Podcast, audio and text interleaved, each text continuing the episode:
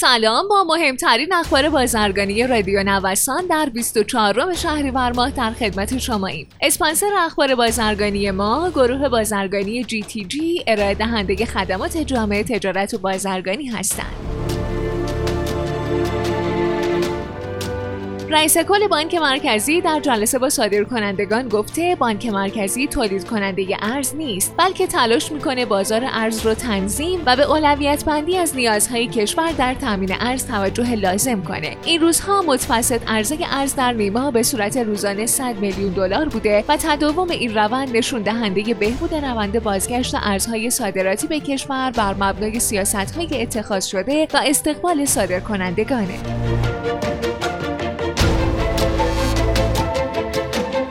رئیس کل گمرک ایران گفته ایران آمادگی داره برای افزایش تبادلات تجاری، اجرای آزمایشی تبادل اطلاعات گمرکی به صورت الکترونیکی و برخط، پیگیری امکان استعلام الکترونیکی گواهی مبدع از مراجع زیرب در ترکیه و اجرای پروژه مشترک فعالان اقتصادی مجاز، افزایش تردد کامیون های دو کشور و سرعت بخشی به تجارت رو در دستور کار قرار بده.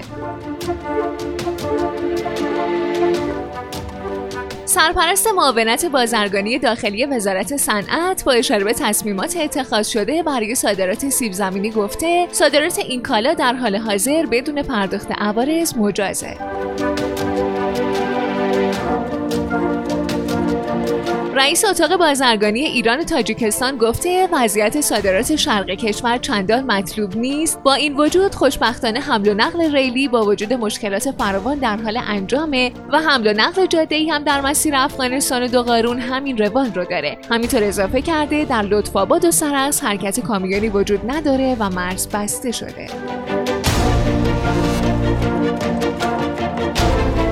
شما شنونده مهمترین اخبار بازرگانی روز از رادیو نوسان هستید.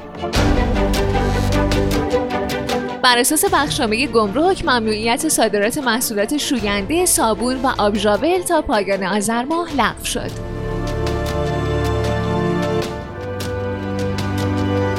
مدیر کل ترانزیت، لوجستیک و توافقنامه های بین المللی سازمان بنادر دریانوردی از تفاهم برای گسترش تجارت دریایی با کشورهای شمالی خبر داده و گفته در این راستا تخفیف های تعرفه متنوعی رو در بنادر کشور به ویژه در زمینه هزینه های بندری برای بنادر شمالی در نظر گرفتیم.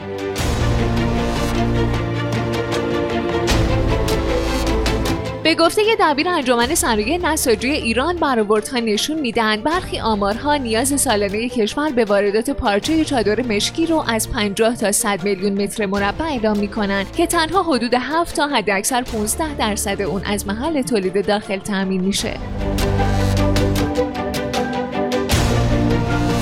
گفته میشه به دلیل عدم تخصیص ارز کمبود تایر با نرخ دولتی به وجود اومده و در این بخش قیمت ها رو به افزایشه. گزارش های واصله از سامانه نیما حاکی از اونه که محدودیت سقف مجاز قیمت برای خرید ارز در سامانه نیما برداشته شده. همه مرزهای ایران و عراق باز شدند. طبق آخرین دستورالعمل صادر شده از سوی شورای عالی بهداشت و ایمنی ملی عراق مقرر شده از هفته جاری تمامی گذرگاه های مرزی مشترک ایران در جنوب عراق جهت مبادلات تجاری به حالت عادی خودشون بازگردند.